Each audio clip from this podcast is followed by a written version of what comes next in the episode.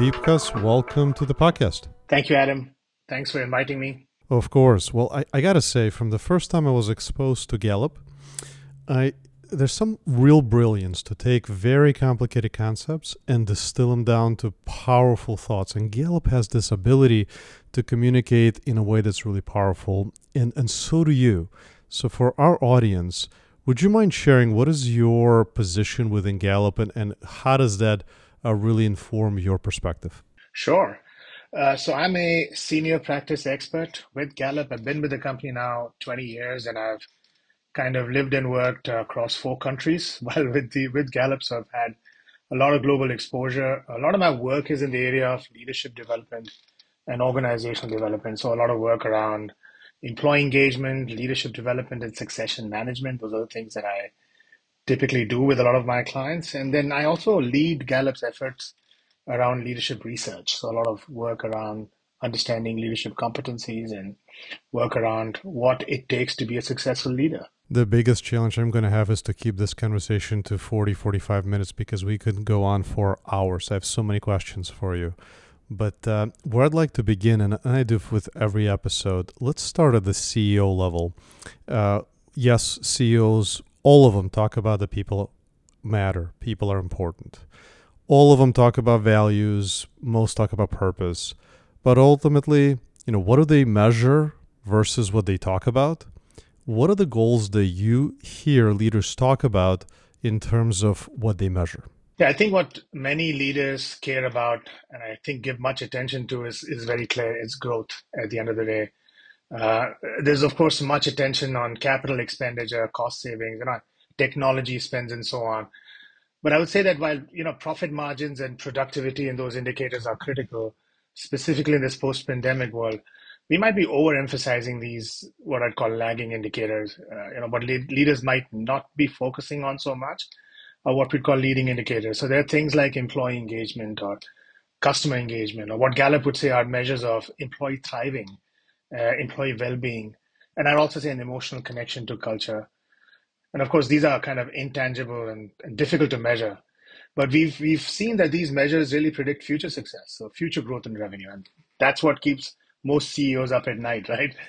Uh, and again, no leader will say that they don't care about employee well-being or engagement, but kind of the results speaks for themselves. So, give you some numbers there. So, in the U.S., only about a third of employees are engaged at work, uh, and that number has not materially changed for the last 10 years. In fact, after the pandemic, we are actually seeing a declining trend. So I want to make, we make one point. Our CEO, Jon Clifton, recently wrote a book called Blind Spot. And, and according to John, one of the most significant indicators that CEOs and leaders have failed to see is the global rise of unhappiness. Um, so these numbers have shot up from something like around 24% in 2006 to almost 33% in 2021. By the way, what I'm talking about is a representative poll of about 98% of the world's population. So we're talking about 5 million interviews. Now, as you look at that rise in rise in global unhappiness, it's easy to blame the pandemic, but that increase in unhappiness predates the pandemic, and these are not black swan events. Uh, the pandemic was not a black swan event, and these disruptive changes we're seeing that CEOs need to take notice and take attention on, uh, like things like workplace changes, employee burnout. These are not black swan events. So I'd say CEOs need to be able to kind of keep their pulse on what truly matters more to the emotional economy. And those metrics are the ones that drive the national economy. Everything like costs, profits, and productivity, and everything in between. So much there. So, so lagging indicators, leading indicators. CEOs measure the lagging indicators because it's easier. It's probably also how their jobs are measured.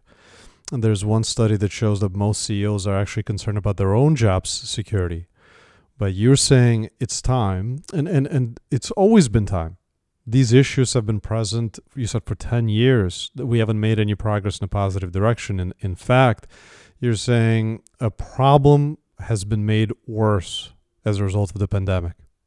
Yeah, and it's also inaction. You know, I mean, a lot of companies do measure a lot. I mean, they uh, they have engagement surveys, they have brand surveys, they're they're looking at what their customers are saying and so on. But how much of that is being translated into into action and decisions?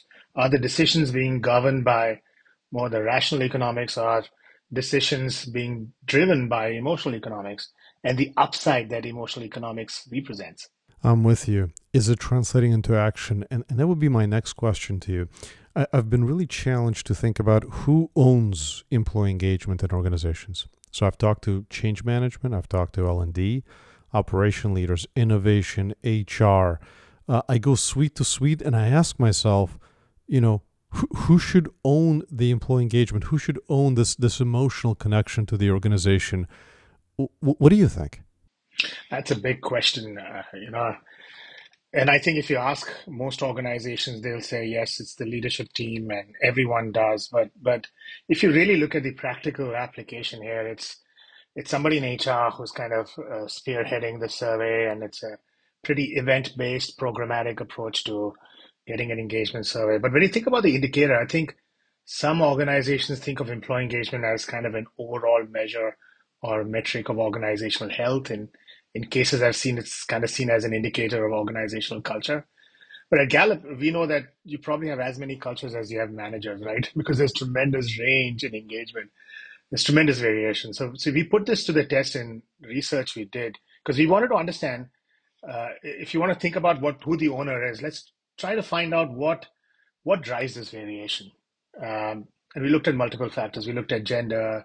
Well, whether are you in the headquarters, are you in the regional office, or how long you've been with the company, and so on. What we discovered is perhaps our single most, uh, I'd say, significant discovery on workplace. A single individual, which is the manager, explains about 70% of the variance on employee engagement. So the most significant decision a CEO can make, or most significant decision leaders can make, is whom you name as manager, and and whom you don't. Uh, that's the other point. So, so if leaders are really serious about engagement, then rather than kind of deputing HR to go fix my engagement problem. You know, you have to start with equipping your managers to be better coaches, uh, to help them provide better feedback, provide more consistent feedback, more continuous development feedback. I, I think that's important. So we kind of call this the boss to coach shift that is required. How you need to really make sure that managers are not acting like bosses, but more like coaches or providing feedback, inspiration, and engagement on an ongoing basis that actually makes a bigger difference than any programmatic once in a year survey does. And, and, and it makes sense. You know, you work with your manager. That's the person you look for to evaluate your progress. It's the person you look for recognition for, for many of the aspects in a workplace. And, and managers typically do not get promoted because they're amazing with people. Most managers get promoted because of their technical skills. So there has to be intentionality behind the organization in order to help evolve their managers. What are you seeing as best practices to prepare managers to undertake this this aspect of the employee engagement journey, and, and what within it uh, should managers focus on? Yeah, I you know what we did a survey a while ago, and this was in India, and this was for uh, software uh, developers, and we were trying to understand how software developers, uh, you know, what their career path looks like, and so on.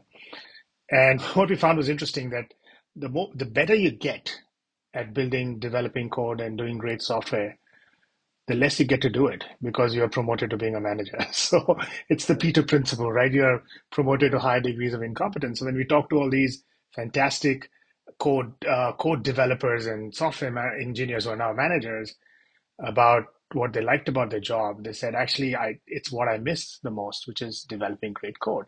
So I think that's important. Not everybody is cut out to be a great manager. Um, so you not need to be able to understand what is talent, innate talent in being a great manager look like. So I think that's that's one. So I think managers again are critical to engagement. And yeah, another area that I think is often overlooked is company culture, and that's where we're seeing some massive problems. So recent research, and we've been we've been continuously polling since the pandemic. Of course, we've been polling for a fairly long time, but almost at a quarterly level, we're actually coming out with some really interesting insights. So one of the big focus areas we uh, put in our research was culture. And we asked employees, hey, uh, do you feel a sense of emotional connection to the culture of the organization? And we found out that only two in 10 employees actually feel emotionally connected to culture. So I think the managers are important. But the other thing from an organizational point of view is that a lot of companies are feeling that their culture is drifting a lot of that has to do with, uh, you know, as you know, working from home or in a kind of a flex hybrid setup. There's less connection to, you know, cultures, traditional ritualistic or kind of infrastructural components. So if, if, if companies have over invested in setting up culture building as an activity or an event, then that's that's an issue. So besides managers, the other thing that we need to really focus on is kind of rebuilding culture, reimagining it, because your culture has evolved. It's in many ways it's drifted. So using the same paradigm of culture building in 2019 is not going to work because most of your employees, a big chunk of your employees, are not walking into work and feeling and experiencing that culture. Well, just think about that number. Two out of 10 feel connected. Eight out of 10 do not feel an emotional connection to their organization. What, what does that mean? If I don't feel emotionally connected to the, to the organization, how does that translate into my performance? Disconnection uh, to an extreme, uh, I'd say. You know, um, you've all heard about the quiet quitters. You know, I mean, that's something that's taken up a lot of. We've been kind of reporting on the quiet quitter for a, for a really long time. We call them not engaged. So these are the kind of uh, employees who will walk into work, are perhaps disconnected with your culture. They'll do their bare minimum, but that's all they'll do. Uh, so I think that's one. We've seen that engagement connects directly to performance outcomes at the end of the day. So if you've got a lot of employees just coasting, it won't have an impact on performance outcomes and the kind of growth aspirations that you have. I think that disconnection is is is exasperated by thing. I think this kind of remote working and then move toward remote working. So like I said, I think that's what you almost need to audit your culture, if you know what I mean. It's like, hey, where is my culture today? And not um, have assumptions around your culture and the way it existed before, because you the way you work has changed. Changed, and culture is the way you work. So re-looking at that is important. You're so right. And as I'm thinking and, and experiencing the aspects of the virtual culture, it, it's really difficult and, and, and almost without being intentional, by default, the inertia of, of the experiences takes us toward just focusing on work and not the personal aspects. And, um, you know, you get on the Zoom calls, right? And it's an hour, it's 45 minutes. You're done. There's a hi, how are you? How was your weekend? We're moving on. But in the office, those moments were, you know, waiting for the meeting before, walking out together. How about we now get some water or get some coffee? Do you want to go for a walk? Do you want to do lunch? All of those is what built those emotional connections. All of those experiences is what created the bonds between individuals and the organization. And um, now they're gone. What, what, what do we do? What, what do you see great organizations do in terms of being really intentional about their culture with a focus on taking the virtual experiences and evolving them to be closer to those that were in person? Yeah, I think the catch out of the bag. I think uh, leaders want employees to walk back into the office, uh, uh, but they're not really truly understanding how needs have changed. So one of the things we talk about is you almost uh, organizations need to create a workplace value proposition to get people to walk back in. Uh, and th- that needs to be a compelling value proposition. Why should I walk back in and what do I get? So our research suggests that it's actually things like collaboration.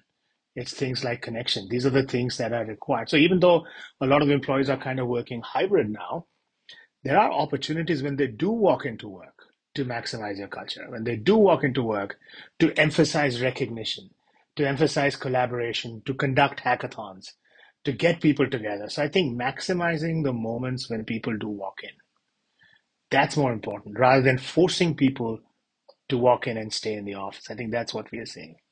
Mm. So, would you say this isn't going back to normal, that it's creating a new normal? In other ways, we're not expecting this to be a nine to five back to the office for those that have that choice. Are we looking for this to be a you know, a couple times a week. It's now intentional. You're coming back in for collaboration. That you're coming back for connection, team building. How do you see it? This is the new normal. This is the next normal. You know, I'll, I'll give you some numbers there on hybrid research, which are interesting. So we're we're seeing that our latest research. This is actually Q2 of 2022. We're showing that about six in ten employees prefer hybrid working. That's a very large number if you think about it. About three in 10 want to be exclusively remote. And, and then, and less than one in 10 would actually like to be on site. That's the preference. In terms of who is currently working hybrid, about five in 10. So hybrid is the way. And when you kind of think about what are the advantages of hybrid, so we did a survey where we asked hybrid workers, what are the advantages of working in this way? And better work life balance, uh, more efficient use of the time you have, freedom, lesser burnout, all that is good. But they also kind of admitted that they feel less connected to the culture of the company. So it comes at a cost overall. And collaboration and relationship building, that's also impaired. So I, like I mentioned, what companies need to do is build a new workplace value proposition, not force people to walk in because productivity does suffer. Uh, a lot of hybrid working uh, population is saying that they're more productive when they're working hybrid and then maximize the time when employees are kind of on site. Another, another big strategy that companies are using is individualization, which means that you know employees working from home have different needs. And rather than force fitting a management style, you kind of start with listening to what employees want, adjusting as a manager a management style to what they want, what their needs are, what their strengths are, what their goals are, because they'll enable to deliver their best performance, right? Irrespective of work schedule or where they work.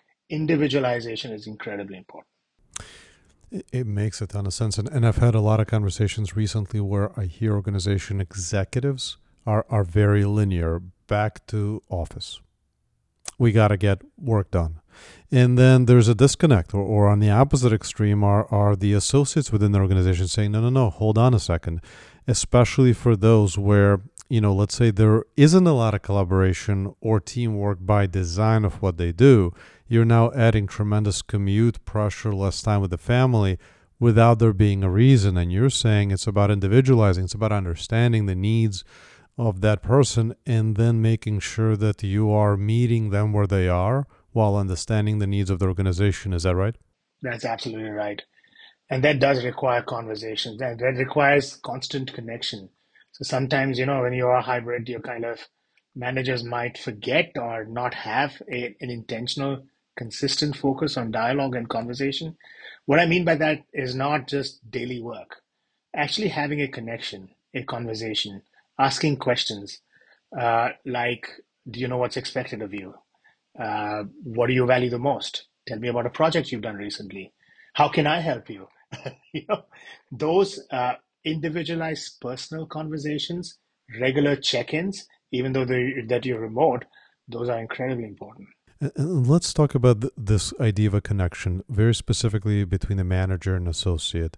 And a connection doesn't, in my view, it doesn't mean time together although that's a factor of it. But you could be on the phone with someone for 10, 15 minutes, and uh, you may not improve the connection. You may be robotic, you may be distracted, you're not authentic, you're not real. You could still be asking some questions what project did you work on, but you don't show that you really care. I think a connection is when you're present, when you're authentic, and when you show that you care for the person on the other side. Where does your research and, and your travels, what does it take you in terms of how to build a connection that's real? Yeah, for one, I'm going back to what I said earlier. Not everybody is cut out to be a manager. So if you're not cut out to be a manager, you're likely to use the conventional, traditional command and control kind of way of working. But I think what I've seen great managers do differently is ask great questions. And these questions are focused and targeted at the individual. Now, at Gallup, we have this thing called Clifton Strengths, which kind of gives you a fairly good idea. It's a, it's a psychometric assessment and a survey that you take, and um, it tells you what your top five strengths are. So, for example, my number one theme is ideation. My number two theme is strategic. Now, if you want to have an individualized conversation as a manager with an employee, that's fantastic information because you're saying, hey, I'm going to ask questions that are individualized to this in, this this person, and I'm going to give him opportunities that help him maximize the strengths that he always already has. At the same time, you might have certain non-talents, and you know I'm going to help them with that. So, for instance, my number 34 theme is uh, discipline. So obviously, you know, having a manager who doesn't kind of say, "Hey, I want you to be disciplined and I'll send you to discipline school, and you know, got to do this and so on," to say, "Hey, how can I help you with that? Can I get you a partner? Can I? Can, is there a system you can use and so on?" So this strengths-based management style that highly individualized management style. That's what great managers do exceptionally well because the conversation is focused not on what I want you to do, but is how can I enable you to shine every day? There's a huge difference between, like I said, the boss to coach shift is is in is, is the point we are trying to make is a strengths based shift. The day where Dr. Clifton came up multiple times. I actually just spoke to our friends at BI Worldwide, and, and um, the gentleman there, Mark, he used to work with Dr. Clifton. And similar to myself, once I was exposed to the idea of strength based, and, and I took the test, and I have an activator as one of my profiles or one of my strengths, I, I couldn't look back. And I kept wondering, why isn't this the norm in organizations? And hearing you talk about it now in the context of connection, it's almost saying, look, if you're a manager that, that really cares, then you take the time to understand. Once you take the time to understand, then you customize your conversations, you tailor your approach. It's no longer about you, it's about the person you're talking to. How do you show up and meet them where they are? How do you help them focus on their strength? How do you take responsibility for their journey and, dare I say, responsibility for helping them unlock their potential in their career? Yeah. No, strengths for us and Gallup, eh, it's a revolution. We're, we're on a mission. uh, we got about more than 21, 28 million people who've taken strengths. And I think our estimates is that every day somebody takes about 6,500 people actually take the strengths. That's the mission we're on because we want the world to know their strengths. Uh, wouldn't that be a much better life for everyone where you're actually focusing and playing to your strengths? But I think a lot of organizations, uh, our focus there is in the deficit based approach. Like, let's focus on what's wrong with you rather than what's right with you. And it does take a lot of time to shift that mindset because that's what people have grown up with all these years. Most traditional management would tell you that you need to review, uh, you know, what are the weaknesses of an individual. And Dr. Clifton's big shift was uh, positive psychology. You know, it's what's right with you. Let's start there. That that can and and then find that and then amplify it. Uh, provide more opportunities for people to live their strengths every day. That was a paradigm shift in my career. I think it was about six or seven years ago. I was exposed to positive psychology, and, and my career t- took a turn. Um, what what is in your experience when you have executives that uh, they're not bought in on strength based executives, like you said, that grew up in you know like I, have seen a lot in my first career investment banking. Uh, there's no chance the folks that I used to work with are going to be interested in uh, strength based. Well, maybe today. I, I hope they've changed, but at that time, certainly they wouldn't be interested. When when executives are not sold on that idea, do you see them being able to change over time? Is there a moment where they look at the case study, use case, or is it about the next generation of executives coming in, coming in that would get it? It's the first step is really for them to generate a sense of self awareness themselves. So when I've worked with CEOs and I'm an executive coach, so I work with leaders, is when they get to know what their strengths are. They might not immediately agree with those, but they, as they kind of, as I work with them, as as some of our coaches work with executive leaders, it is incredible how quick that shift happens in terms of yes, I do see it because you know, the point about strengths is that uh, even uh, strengths can they have a dark side and they have a light side. you know, so overuse of strength can also be injurious to who you are as a leader. You know, so if I have high achiever, you know, I'm highly focused, but you know, I might be leaving dead bodies in my stride. So I think when when when leaders start understanding and getting feedback and sharing their strengths with their peers and with their direct reports and get great feedback, get great positive feedback, reinforcement, as well as very direct, honest, brutally honest feedback, I think the shift happens then. Otherwise, it'll never happen because it'll always be going back to the um, the traditional mode uh, of saying, "Hey, let's focus on what's wrong." Become the change that you want to see in the world, right? If if an executive says it's not for us, it's for them, you know that that is not going to be the beginning beginning of a change that will take hold what I'm curious about next is, you know, back to the manager, right? And, and the book, you know, book about the manager. And I think you and I even mentioned a few times, hey, it's all about the manager. Stupid. Not saying someone is stupid, but but fundamentally, we must focus on the managers. But we also must be empathetic. The managers have a lot on their plates, whether you call them the frozen middle, whether you talk about how much pressure they have being in between. And here we're adding more more onto their plates. That's not performance, that's not core to their business as they see it. But all of a sudden, we're talking about keeping in mind the strength of their associates, having more conversations. They're responsible for the connection. I want to talk about the future of people initiatives. What do you what do you see in the future state? How would you dream about the future? And and I think you you and I would agree that technology would be part of the solution. But what do you think is the future of how we enable managers to do better in this aspect? As a case in point of improving the connections that they have with their direct reports, as well as the reports to the uh, organization.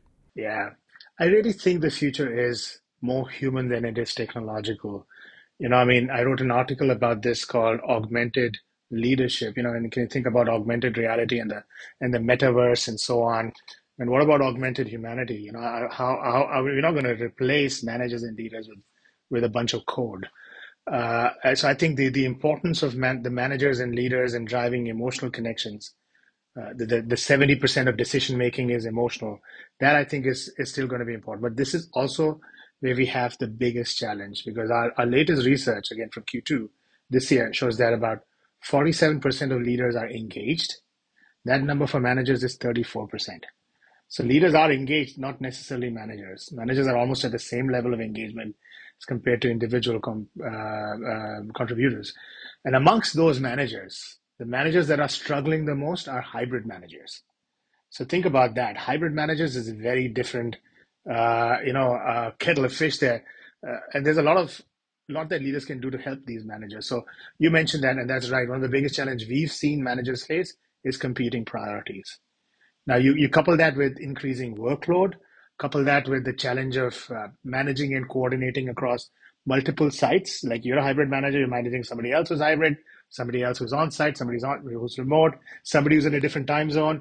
That has put tremendous amounts of load on hybrid managers and tremendous amount of burnout. So when you think about engagement and burnout, hybrid managers have the lowest levels of both. So I, I think what leaders can do is simplify, simplify their lives. Um, of course, select the right kind of man, people for those positions. I, I talked about that as well. But provide good feedback and coaching. Um, take something off their plate before adding something more you know so leaders can actually simplify strategy and how that translates into tactics that'll help managers immensely uh, and then just really investing in their development investing in their ability like i said to become a better coach and not just kind of pushing them up the career ladder you know to higher levels without equipping them with the right kind of management skills i think that's going to be very important that's the role of leadership i think couldn't agree more I'm curious to hear more about the augmented leadership. I, I think there's a lot of concern about technology coming into our lives, and it, it's almost like you're saying technology can help us be more human and, and help leaders become more human. How do you see that future? Yeah, I I think technology is an enabler. Uh, it's not something that'll replace what we do. In fact, it'll free us up to do more of this emotional connection in the future. You know, technology and augmented leadership, if you may, uh, and that's already happening. You look at uh, you know the metaverse and Microsoft uh, Hololens and all those all that great gizmos. I think they will not they cannot replace that emotional connection between an individual and uh, and a person that they're managing. Uh, what it can do, and where technology needs to be used in the right way, is to simplify, is to automate, and then free up time to actually do more of coaching working with each other, thinking about breakthrough ideas, innovating, brainstorming. So I think all those will will be helped by the advent of technology. But wherever we see, hey, technology can replace the human connection, I'd be very wary of that. Well, if, the moment that uh, technology can replace a human connection, I, I think the least of our concerns is going to be what happens between a manager and, and a direct report. I think at that point, our entire society is going to face an entirely new set of challenges, which could be its own podcast. I think you would agree. no, and that's why leaders need to prioritize investments. I'm not saying they need to don't need to prioritize technology. Technology in the way it enables our people, our customers, our suppliers, all of that is good. But prioritize the emotional economy. Prioritize in investments which create well-being, that create thriving for not just our employees but also our customers. So I think uh, that's the big dif- difference, that big shift that leaders need to make in their thinking. And and going back to leadership, and you said it's from a manager to a coach. Right? What are some of the most distinct characteristics that define someone from being a manager or moving from being a manager to becoming a coach? Yeah, I think there are a couple of things that we found to be extremely important. And, I, and a big part of that, I think I already mentioned, is the ability to ask great questions and the ability to listen. So I think that the traditional mold is kind of unclear and misaligned expectations, right? You're kind of saying, hey, here's what I need you to do, uh, but not really establishing expectations really well, sharing expectations. I think that we found that to be a big one. The other one is uh, the traditional boss is more ineffective and infrequent feedback but the coach is really the continual coaching and ongoing conversation. So at Gallup, we talk about five conversations rather than one or two. There's one conversation that you have at the beginning of the year. There's one that you do at the end of the year, but there are other conversations you can do in the middle of the year. Development focused conversations, quick check ins. You know, we've seen managers do that exceptionally well. And I always say this if you think about an average manager having five direct reports, if you were able to spend maybe an hour per direct report per quarter, having a conversation about the individual, not about your work, but about them. That's five hours a quarter. That's not a lot of, of investment that you know can create a fantastic impact on engagement, performance, and productivity. So I think that's one. And then obviously create accountability around it and so on. But that's the difference that great managers make. So, sounds that's excellent. That's not a lot of time. It's it's all about being intentional with the time that you do have and understanding that the impact it's going to create is going to be you know profound. It'll it'll improve retention, but also going back to where we started this conversation, it's going to have an impact on every lagging indicator that you're tracking as an organization. That's correct. This, the the the seventy percent drives the thirty percent. you know, the seventy percent emotional drives the thirty percent and leaders must understand that. Yeah. So, you know, just kind of thinking about what's next. The folks that are listening to this podcast, th- these are not the naysayers or the skeptics at the executive level. These are champions inside their organization. So imagine a champion, a profile of someone that could be is an L&D, change management, maybe they're an operations leader. They truly believe strength-based approach they works. They truly want to help elevate their managers to become coaches, to focus on building a connection um, on the connection with their organization. How do they begin? How, what do you see as the most successful path to gain internal alignment for champions to affect this type of change? Yeah, I, I think I, it really does need to start with leaders and kind of, and I'd say leadership alignment at the top, you know, because I think why leaders want to focus and invest in the rational element is because they find a sense of comfort there a sense of predictability and, and emotions are, are messy and, and complex and difficult to deal with. So aligning on that, uh, before I work with any organization around a large scale change or transformation efforts, I always want the leaders to come together and be aligned on, on things like priorities and decisions and their unique strengths and their collective strengths and so on. So I think starting with leaders and getting leaders to experience this, the power of emotional economics firsthand, I think that's the first one you need to do. You also do need to make a business case for it. So it's not just a fuzzy HR initiative, but it has real teeth. And, uh, you know, I mean, Gallup research uh, has shown that if you actually do focus on strengths, on engagement, there's a massive impact on any imaginable business outcome you can think of, whether it's turnover, profitability, productivity, customer metrics, and so on. So, and leaders need to see the business case like they would want to see the business case in any other rational investment they make there is a there is a, a business case for the, these emotional metrics as well. So I think that that would be my first bit of advice. The other is, which is kind of a mantra for me. I always say it's culture before structure. So you know, if you want to bring about cultural, with structural change, you first need to start with building cultural resiliency and drive cultural change. Because without culture, your structure is bound to fail. So don't go straight to, hey, let's put this program in place and let's put this initiative in place. First, understand the capacity of your culture to be able to do this effectively. So whether it's a strengths based or an engagement, whatever you're trying to do, don't go straight to program. Go to understand first what your culture looks like. And again, I want to reinforce the importance of the manager uh, and, and and gaining buy-in from these managers. And, and leaders must engage these managers uh, kind of early on the journey as co-participants and not as just recipients of recipients of change, if you may. Um, so I think that's that's the key. Get your leaders aligned talk, think through the culture, understand where you are, and then get get managers to join you on that journey of change. Get them to join you, and and within those managers, there's probably going to be, as any any other uh, adoption, there's going to be the early adapters. There'll be those those that are really excited. There are going to be some that are in between, and then there are going to be some that are either trailing change or maybe will not align to where the organization is headed. Do, do you see some of those difficult conversations come up in, in companies as they go through this journey? Absolutely. So we, we think that if you want to really think about true managers, great managers, uh, and if you think about those who have an innate talent for being a great manager, our estimate is about one in 10. you know, I know it's very less. Two in 10 have kind of conditional talent, you know, and can do the job. The rest really need a lot of help. They, they need coaching, they need feedback. So you're right. So the early adopters are the one who get it. They're the first one to say, yes, this makes sense. Being a coach makes sense. And they're already doing it. That's the other thing. If you if you look in your organizations, you'll see actually there are some who are already doing it. Why not kind of use those and showcase those as uh, I hate to use the word best practices, but it's kind of like here's an example of a manager who is already doing all of this, and then kind of exemplify that. Um, I, would say there is already a lot of great engagement in most organizations. It just is waiting to be found.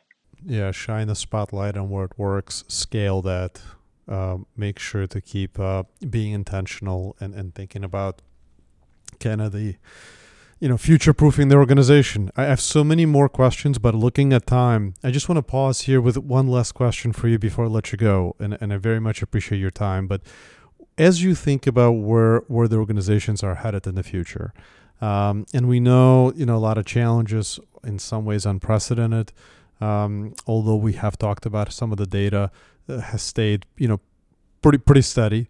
What are you most excited about as you think about the future of organizations?